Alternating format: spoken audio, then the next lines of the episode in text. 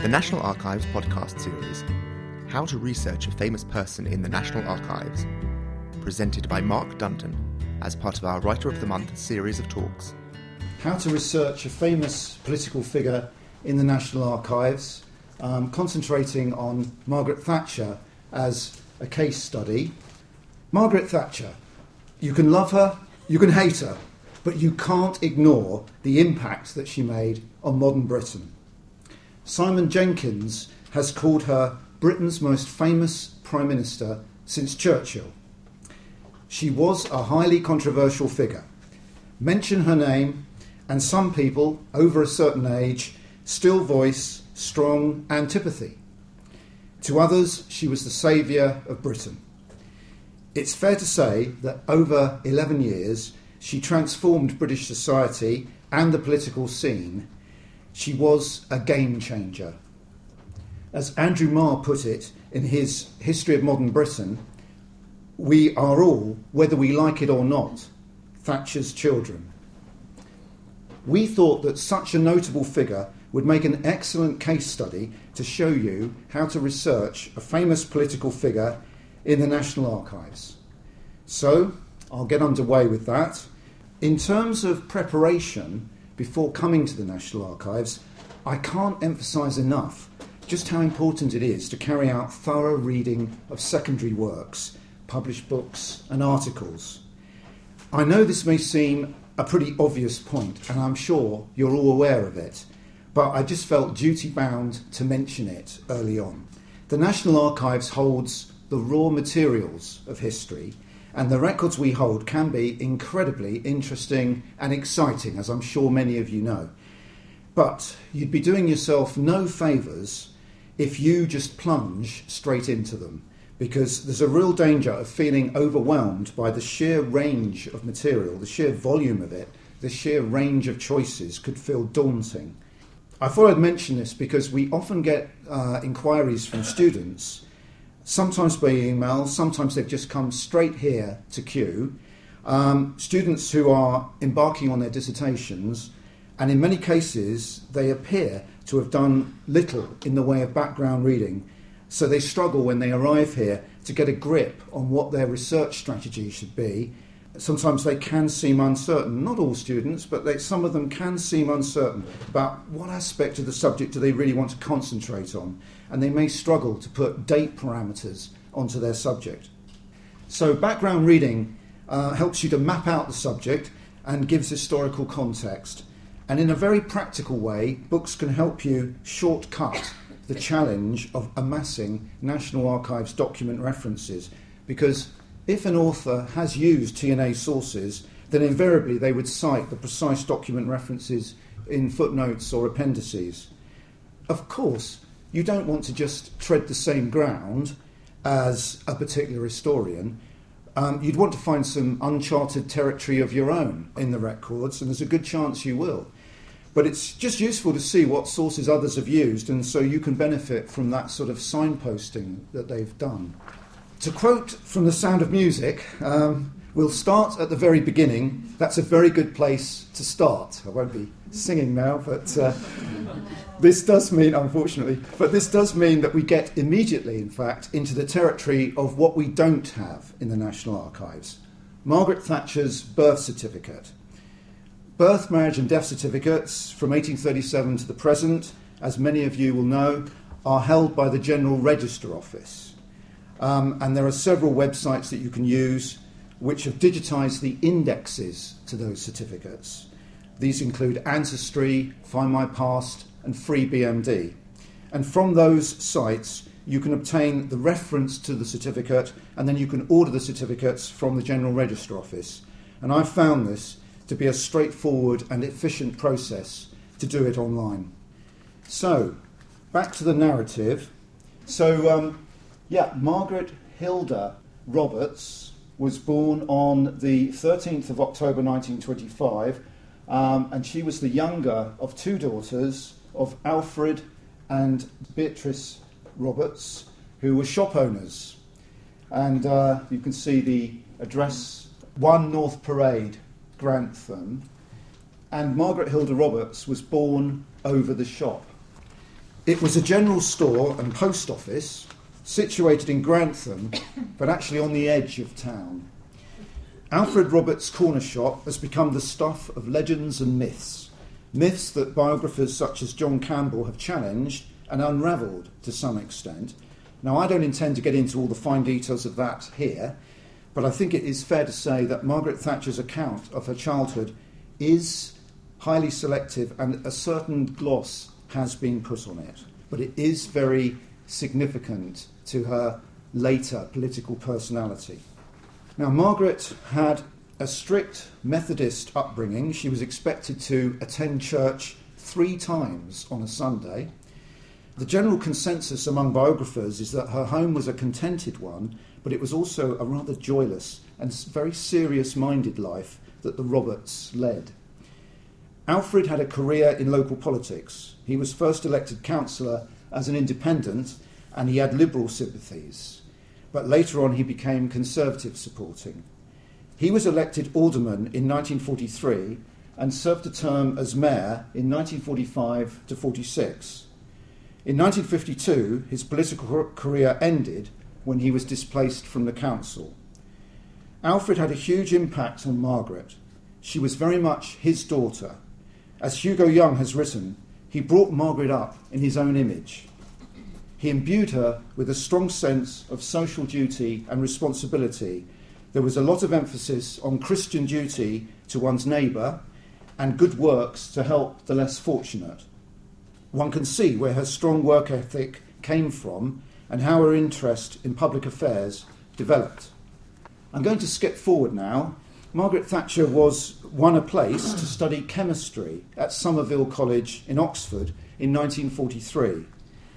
There she joined Oxford University Conservative Association, the OUCA, and after attending her first party conference in Blackpool in 1946, which she thoroughly enjoyed, she became the OUCA president. Margaret started to rub shoulders with the great and the good in the Conservative Party and met those from the other side of the political divide, such as Tony Benn. Drawing on interviews with Thatcher's contemporaries, John Campbell, referring to her Oxford days, states so far as anyone remembers, her views were entirely conventional at this time. She graduated in 1947 as a qualified research chemist. As Simon Jenkins puts it, the tale of Thatcher's political evolution after Oxford goes cold. There is relatively little in her memoirs for the period before she joins the House of Commons. Thatcher made her first attempt to enter Parliament in the Dartford seat in the 1950 general election, but she did not succeed, and she lost again in 1951. Soon after the second contest, she married a divorced businessman, Denis Thatcher, and gave birth to twins, Mark and Carol, in August 1953. Thatcher juggled career and family, studying law, and qualifying as a barrister. But she remained devoted to politics and won the seat of Finchley in North London in the 1959 general election. Mrs. Thatcher became a junior minister at the Ministry of Pensions and National Insurance, the MPNI, in October 1961, joining Macmillan's government, and she was to stay there for three years. Thatcher threw herself into mastering the complex details of the social security system.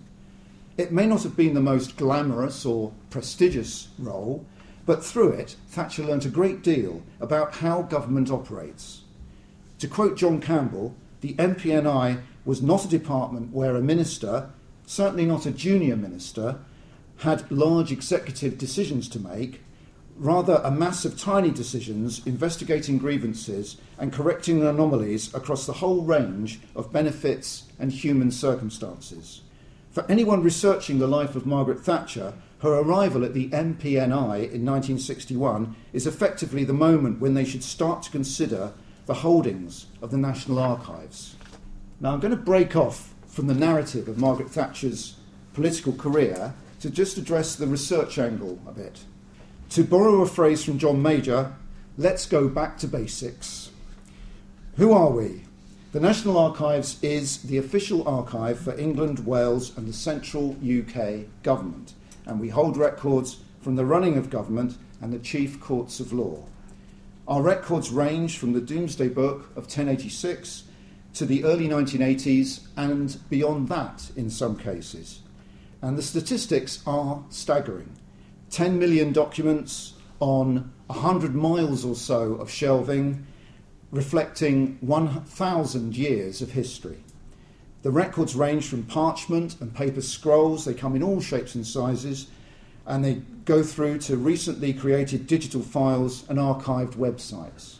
Not all records survive, they are selected according to strict criteria records of significant events, records of policy decisions, records that show the state's interaction with the lives of its citizens. And that last point is highly significant if you're attempting to carry out research on an individual at the National Archives. And this applies to any ordinary individual, not just a famous person. You have to ask yourself three key questions. Number one, when did this person come into contact with the machinery of government or the state? Then you have to ask is a record likely to have been generated by this interaction between the state and the individual? Now, a good example of this would be the census returns uh, from 1841 to 1911. And then you have to ask yourself a third question is a record of this likely to survive? Now, the answer to that last question is less obvious, but this is where our inquiry services, run by Advice and Records Knowledge Department here, this is where they, these services come in. We can advise you about the likelihood of finding the information you are seeking at the National Archives in person at our inquiry desks, by phone, by email, and increasingly our online chat service, which we are looking to expand. But you can scope our holdings to some extent by using Discovery, our new catalogue.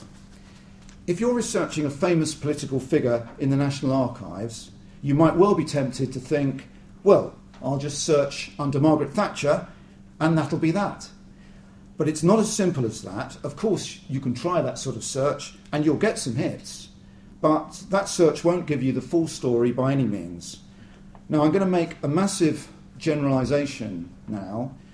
The records we hold are not primarily arranged around individuals. Now, there are some notable and sizable exceptions to that, such as the Special Operations Executive personnel files in the series HS9 that uh, Ben Macintyre has made such brilliant use of. But taking our holdings in the round, the great majority of our records are arranged by government departments and the functions of those departments rather than being arranged by individuals. So you often have to think in those terms. If you were to do a simple search and if you were to type in uh, Ministry of Pensions and National Insurance, you would get a staggering 5,745 results. Just too much. But if you carry out an advanced search using the exact phrase, so if you use the exact word or phrase Ministry of Pensions and National Insurance, and then put in a date range of 1961 to 1964 to reflect Margaret Thatcher's tenure, and then if you were to click on the uh, search, you would get 340 results. As you can see, therefore, there are many administrative files for the MPNI for the period when Mrs. Thatcher was junior minister there. And no doubt you, would, you could find some examples of her handiwork in those files. But I doubt that you would find anything as entertaining as what follows next. Mrs. Thatcher's self confidence in House of Commons debates was apparent early on, but it may surprise you to learn just how teasing, even flirtatious, she could be. Here is an extract from a House of Commons debate on the Family Allowances and National Insurance Bill held on the 22nd of January 1964.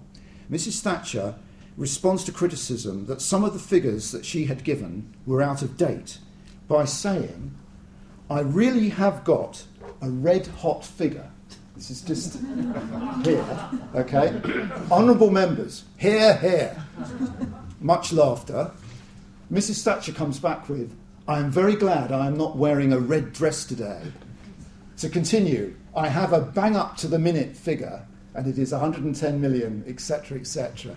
She, I think, is using her femini- femininity, I can't say the word, in the male dominated House of Commons in a very knowing way here to reinforce her argument. And I think there's something rather endearing, rather charming about the way that she does it. Also, in 1964, members of Parliament were, u- were asked to fill in and return a questionnaire about remuneration, their expenses, uh, in February or March of that year. And this is uh, Margaret Thatcher's completed form, one of the earliest examples we hold of her handwriting. And she expresses her opinions with characteristic confidence. Um, she is being asked here what, in your view, should be the purpose of remuneration paid to you in the virtue of your membership of the House of Commons? Should it be regarded as being a sort of full time or part time service? And she writes um, membership of the House of Commons should be a part time occupation. The strength of the House lies in the varied experiences of its members.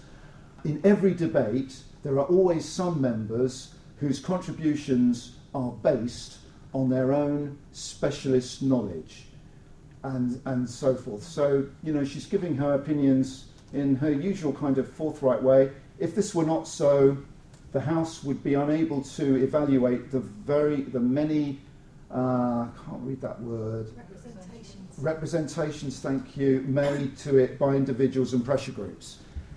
So, of course, thank you for that. Uh, members, MPs' expenses is a long running issue in British politics, and I'll be returning to that theme later.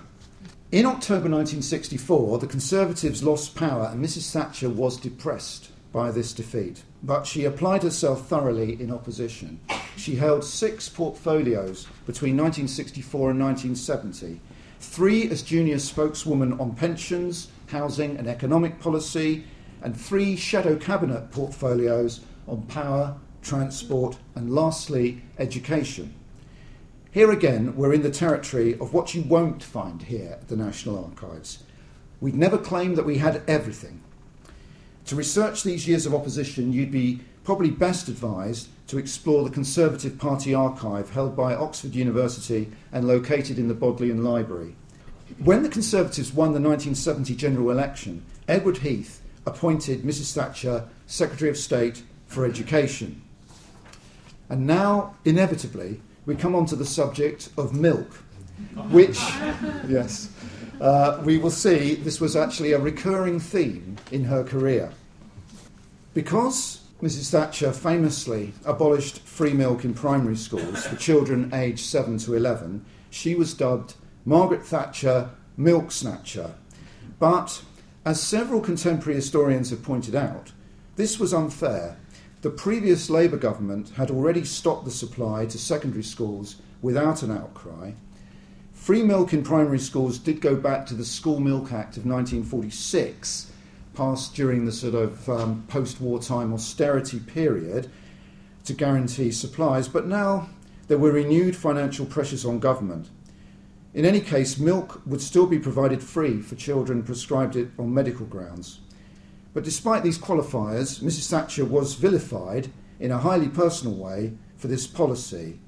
And the fact that while she was Education Secretary, she, she saved the Open University from closure, that fact has been largely overlooked. But for the researcher, National Archives sources in the form of Department of Education, ED, files now would come into play. Continuing the narrative, um, Edward Heath lost the general election in February 1974, and Thatcher again found herself in opposition. Heath lost another general election in October 1974, but stubbornly stayed on as leader.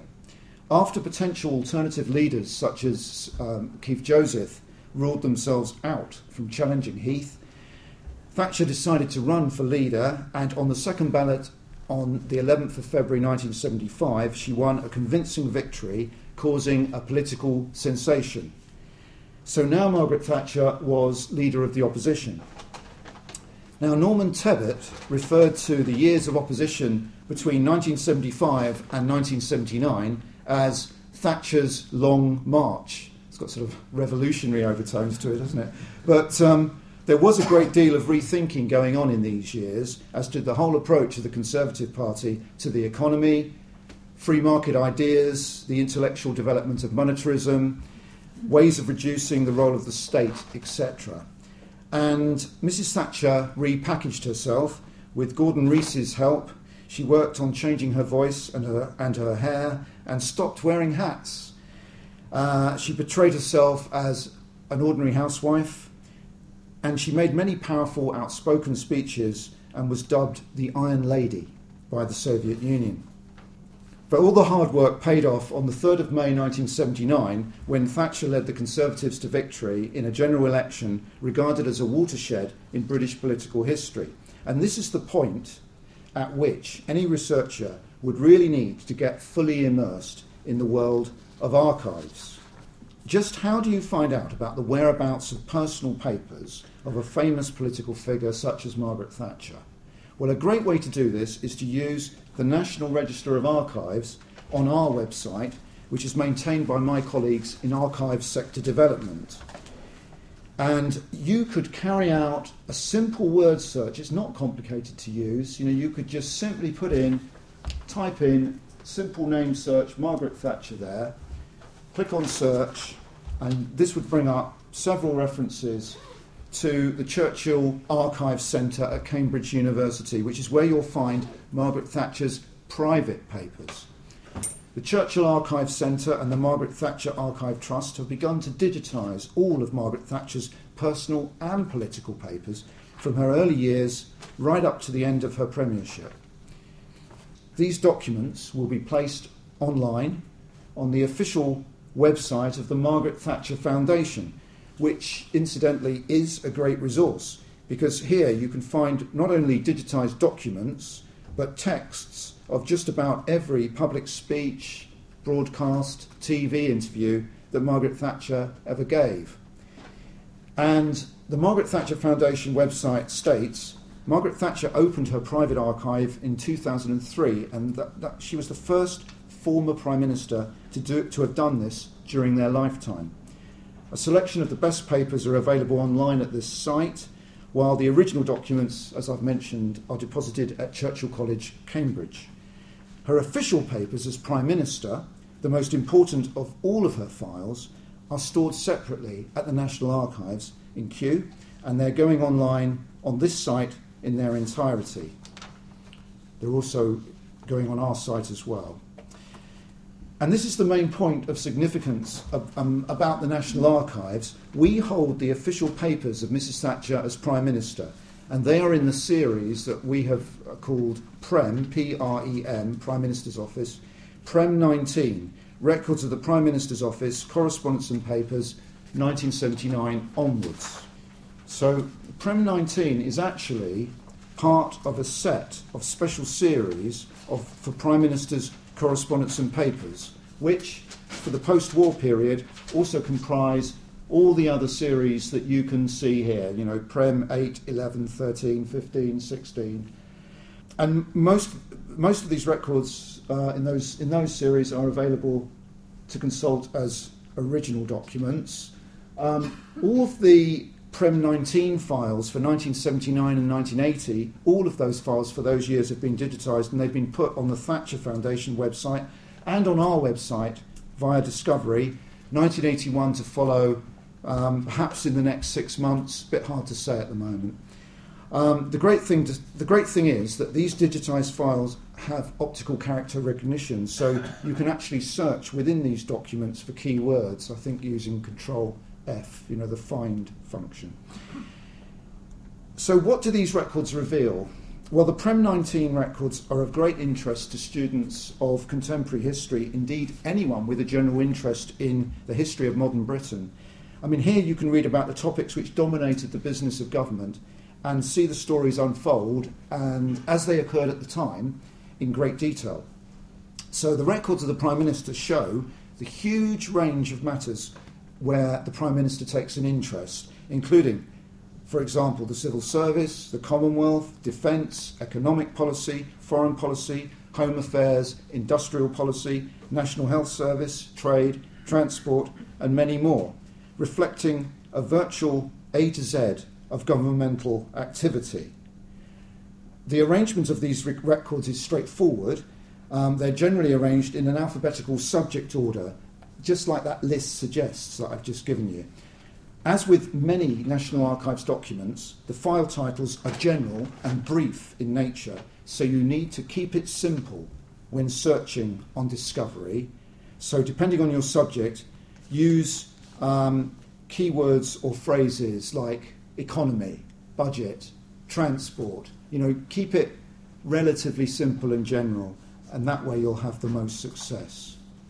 But um, these Prem 19 documents are incredibly interesting because they often contain um, annotations, notes in the margin, written by the Prime Minister themselves, and they can be very revealing, as I hope to show you in the following examples. And for the first example from Margaret Thatcher, we're back to the subject of milk. A one and a half pence per pint increase in the retail price of milk is proposed by Peter Walker, Minister of Agriculture and Fisheries, in a letter to, to Chancellor Geoffrey Howe. This is around 1979, I think. And Walker states that he will be looking into the current system of milk pricing and, and subsidies and making further proposals. And this prompts the following handwritten comments by Mrs. Thatcher. She writes I do not believe that such a large increase is possible politically one and a half p is a great addition to the housewives' budget.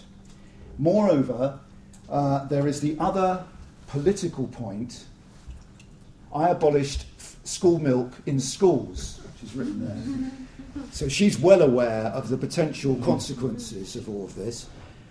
Discussions continued, considering whether government should actually be involved in regulating milk prices at all. I think the file, I'm not sure where the file gets to on that point. There's an awful lot of page, I think there's quite a lot of pages on it.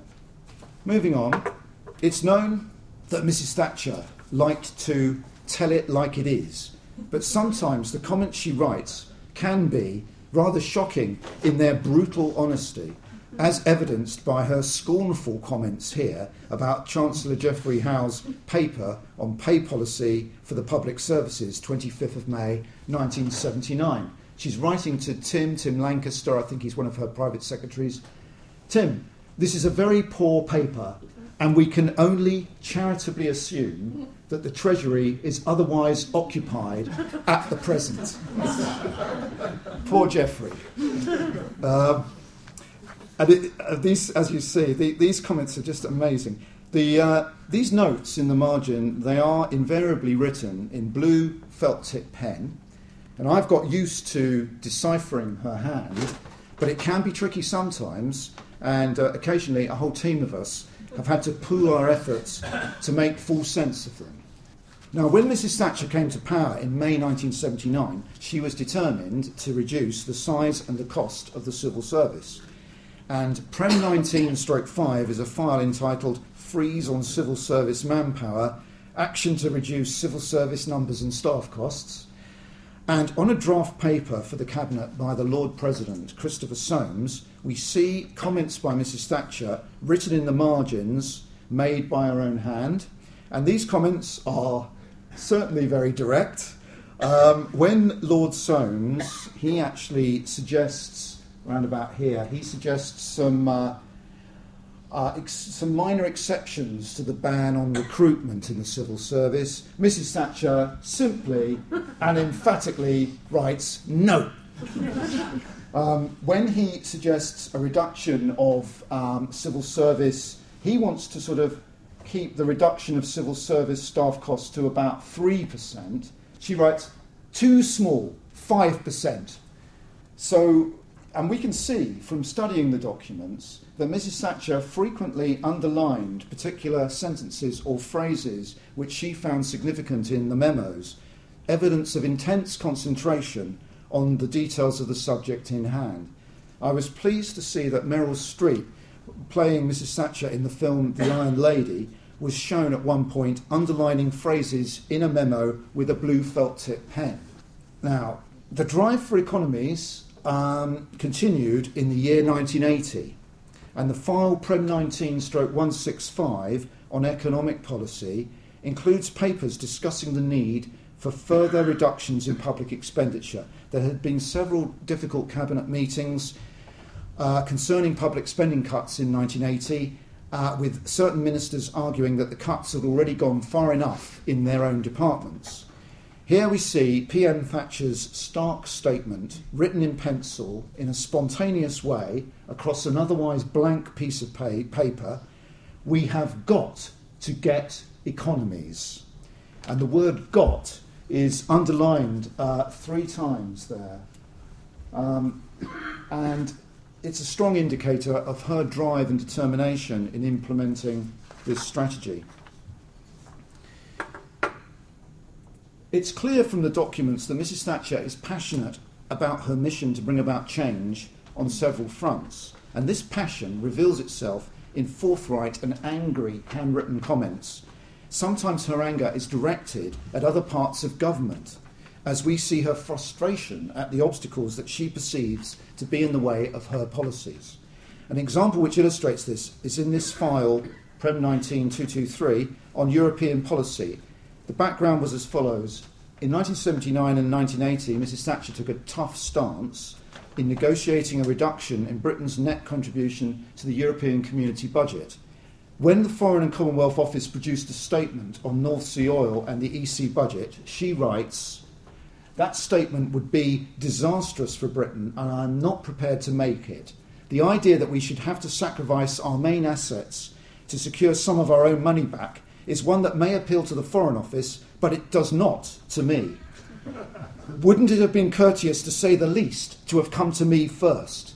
You can really feel the anger. And on the same theme, Mrs. Thatcher's ministers had negotiated a refund of Britain's net contribution to the European community budget in late May, May 1980. And this file shows Mrs. Thatcher's angry reaction when the basis of the settlement appeared to be in doubt. Mrs. Thatcher comments No, the procedure is ridiculous. Its whole purpose is to demean Britain.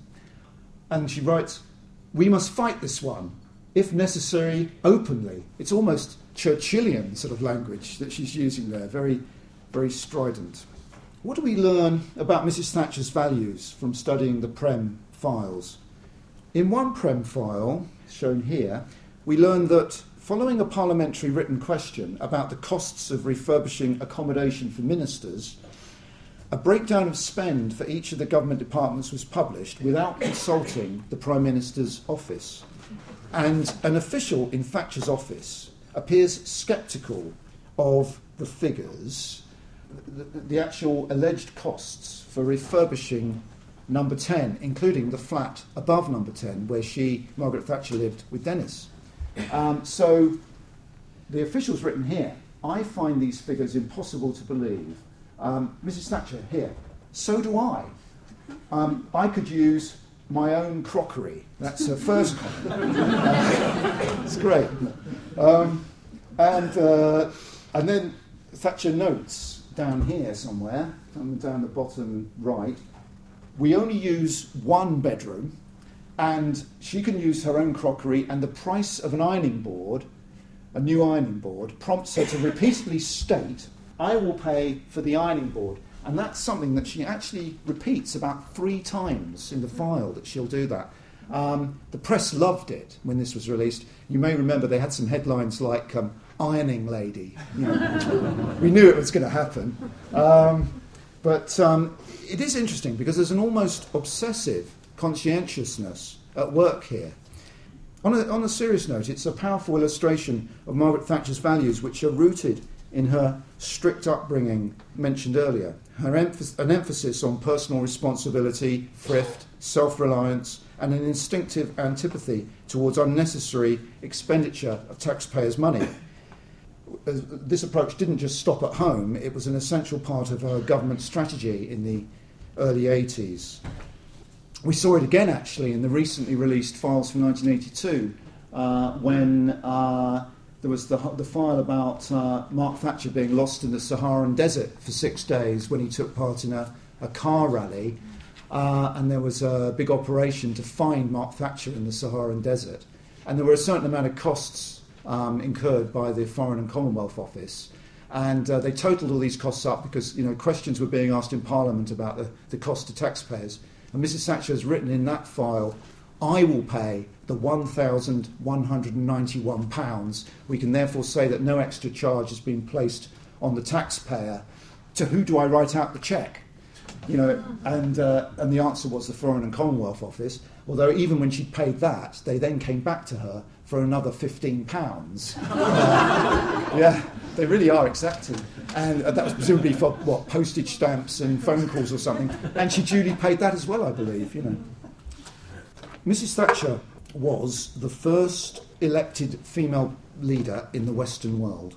And she was determined to be treated as an equal in a male dominated world of political summits. And this becomes very clear from an episode in 1979. Um, this uh, file, uh, which you see an extract from here, includes reactions to a Japanese report. Uh, so, this, this is uh, the Tokyo Economic Summit that Mrs. Thatcher is attending. There's a Japanese report that 20 karate ladies would attend her as sort of personal bodyguards. It's an interesting image. Um, Sir John Hunt, the Cabinet Secretary, makes it clear that Mrs. Thatcher would not want any special treatment. And um, just to quote the last four lines here Sir John said that Mrs. Thatcher will attend the summit as a Prime Minister and not as a woman per se, and he was sure that she, she would not want these ladies. Press reaction in particular would be unacceptable. He asked about action to be taken yeah, they, in the end, they, they made it very clear that, you know, thank you for the offer, but no, uh, Mrs. Thatcher does not require these karate ladies. Uh, uh, she, I think her view was very much, you know, uh, well, if the other heads of state who are, you know, going to be largely male, you know, if they're not getting special bodyguards, why, you know, I don't want them either. She very much wanted to be treated as an equal. And now, bang up to date from the latest releases from the 30 year, under the 30 year rule from the year 1982, the year dominated by the Falklands conflict. This is an extract from Mrs. Thatcher's oral evidence to the Franks inquiry, which looked into the Argentine invasion of the Falklands. And this was given behind closed doors on the 25th of October 1982, and it was released together with thousands of other files late last December. This received a great deal of media attention because of the powerful and dramatic nature of Mrs. Thatcher's testimony. She says here, I just say it was the worst, I think, moment of my life. And she's referring to the moment when, on the 31st of March 1982, she received the raw intelligence reports that an Argentine invasion of the Falklands was imminent. And here is another extract from that evidence to the Franks inquiry I never, never expected the Argentines to invade the Falklands head on. It was a, such a stupid thing to do as events happened, such a stupid thing even to contemplate doing. Again, it's powerful stuff. It's the repetitions of particular words that I think are so telling. There's a huge amount of feeling being expressed, and this is the authentic voice of Margaret Thatcher, and it virtually leaps from the pages. You may have noticed that the last document had a CAB, a Cabinet Office prefix to its reference, and this prompts me to point out that another great resource that we have is this the Cabinet Papers website. The Cabinet Minutes and Memoranda, the, paper, uh, the memoranda are the papers circulated to ministers for discussion.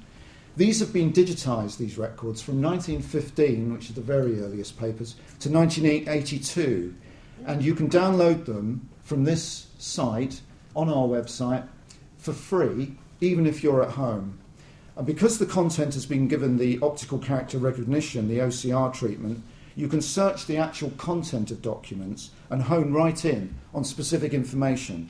So it's a brilliant resource for anyone researching the cabinet contributions of a Prime Minister or indeed any cabinet minister. I mentioned the 30 year rule earlier, now, the transfer of records from government departments to the National Archives is at present governed by the 30 year rule under the Public Records Act of 1958. Under the Freedom of Information Act 2000, uh, certainly for the majority of records, it's the case that when a record becomes 30 years old and is classed as an historical record, it will become open and available to consult unless any FOI, Freedom of Information, exemptions apply. So in late 2012, Prime Minister's Office and Cabinet Papers records for 1982 were transferred here and made available for public consultation. So 1982 is currently the upper limit for our holdings on Thatcher's first premiership. There is some material here dated later than that year, but not much in terms of core executive material beyond 1982. The exciting news is that the 30 year rule will be reduced to 20 years. This change is being phased in gradually, a process that begins this year. Government departments and organisations across the UK are currently preparing selected records for 1983 and 1984 for transfer to the National Archives during 2013. And for the next 10 years, we will receive two years' worth of releases from the government departments. So 2013, 83, and 84. In the year 2014, 1985, and 1986, and so on. And that's going to carry on until 2023 when we should receive records from the year 2003 and we'll be at that 20 year margin. So, material from the Thatcher years will be released a great deal more quickly than it would have otherwise have been, which means, of course, boom time for contemporary historians. In conclusion, for anyone researching a political figure, we've seen how the rich primary sources at the National Archives can, we've seen how rich they can be. And it should be pointed out, um, it's important to investigate personal papers held by other institutions as well, so that the widest scope of a person's life is covered, not just the parts which coincide with their activity in government. It's also vital to carry out secondary reading before you plunge into the raw materials of history, in other words, the archives. I think you'd agree that the Prime Minister's office records in particular are fascinating, as the comments written in the Prime Minister's hand, the marginalia, can be very revealing about a PM's reactions to memoranda and letters, giving insights into their approach to the job, their personal style, and aspects of their personality, reflecting the human side to national leaders who are often under great pressure. When you see the handwritten comments of prime ministers, you are connected with the person and how they are feeling at that moment in time. These documents bring a fresh dimension to the study of the prime minister's role. Referring to my era of research, 1945 onwards, some prime ministers are prolific in their handwritten notes, others less so. Clement Attlee, um, for example, um, was rather sparing with his, but nonetheless they can be telling. Churchill's memos tend to be um, tend to be typed, but his his wartime memos are, of course, particularly punchy. Macmillan wrote some uh, pointed comments in his own hand.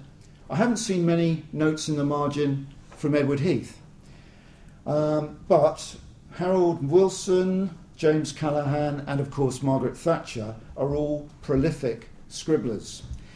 But of course, it's not just about the handwritten comments. Typed memos and letters are very important as well. And for other cabinet ministers, you'd need to investigate the departmental files, for example, the Ministry of Defence, the Foreign and Commonwealth Office, and the Home Office, etc. And uh, that brings me to the end. That's where I'm going to stop. Thank you.